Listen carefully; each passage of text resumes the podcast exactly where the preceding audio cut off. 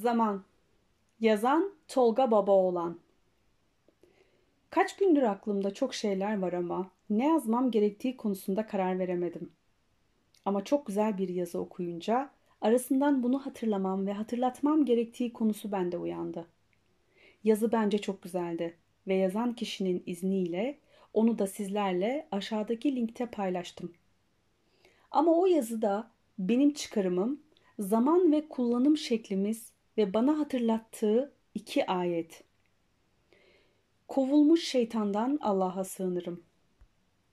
Zamana yemin olsun ki elbette insan ziyandadır.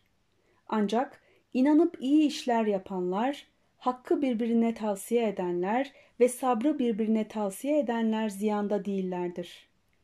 Asr suresi yüz üçüncü sure birinci ve üçüncü ayetler.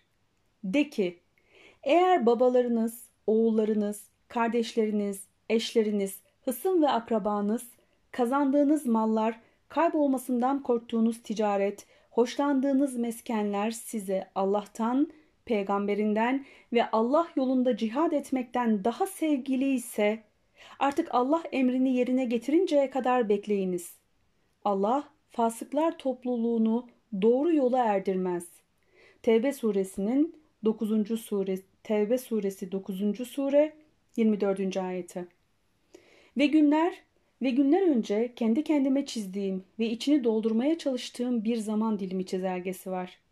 Bunu çalışma odamda tam karşıma koydum ki göreyim de ne yapıyorum, ne yapmaya çalışıyorum, zamanımı neye harcıyorum farkında olabileyim diye.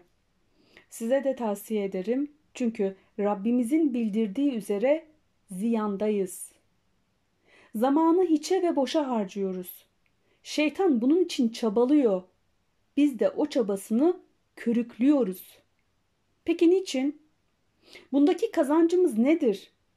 Kazanç derken illa maddi olmaya, olması gerekmiyor ki bu zamanımızı çalan şeyler maddi değil hep manevi kazançlar. Bu manevi kazancı da ancak ve ancak biz bilebiliriz ve tabii ki gaybı bilen Rabbimiz. Çözümü üretecek olan da bizleriz. Ne yapabiliriz? Bence bu zaman çizelgesi şapkalarımızı önümüze koymak manasına geliyor. Karşında göreceksin ki ne için ne yaptığını anlayasın. Tabii ki bir de böyle bir yanlış da olduğunu kabullenmek var. Yoksa dersin ki yok canım ben zamanımı mantıklı kullanıyorum ve değerlendiriyorum. Diyecek bir şey yok.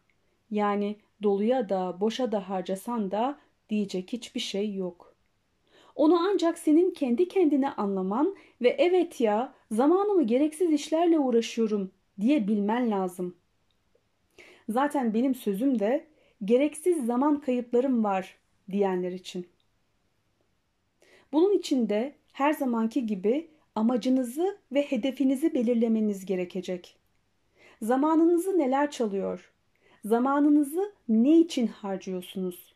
Ne için harcamanız gerekir? Önceliğiniz nedir? Önceliği neye göre tespit ettiniz?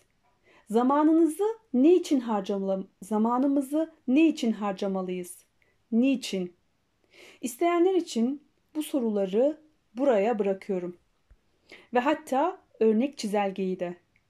Karar, hayat ve takdir sizin. Allah yar ve yardımcınız olsun inşallah.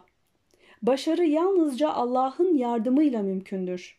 Övgü yalnızca alemlerin Rabbi olan Allah'a mahsustur.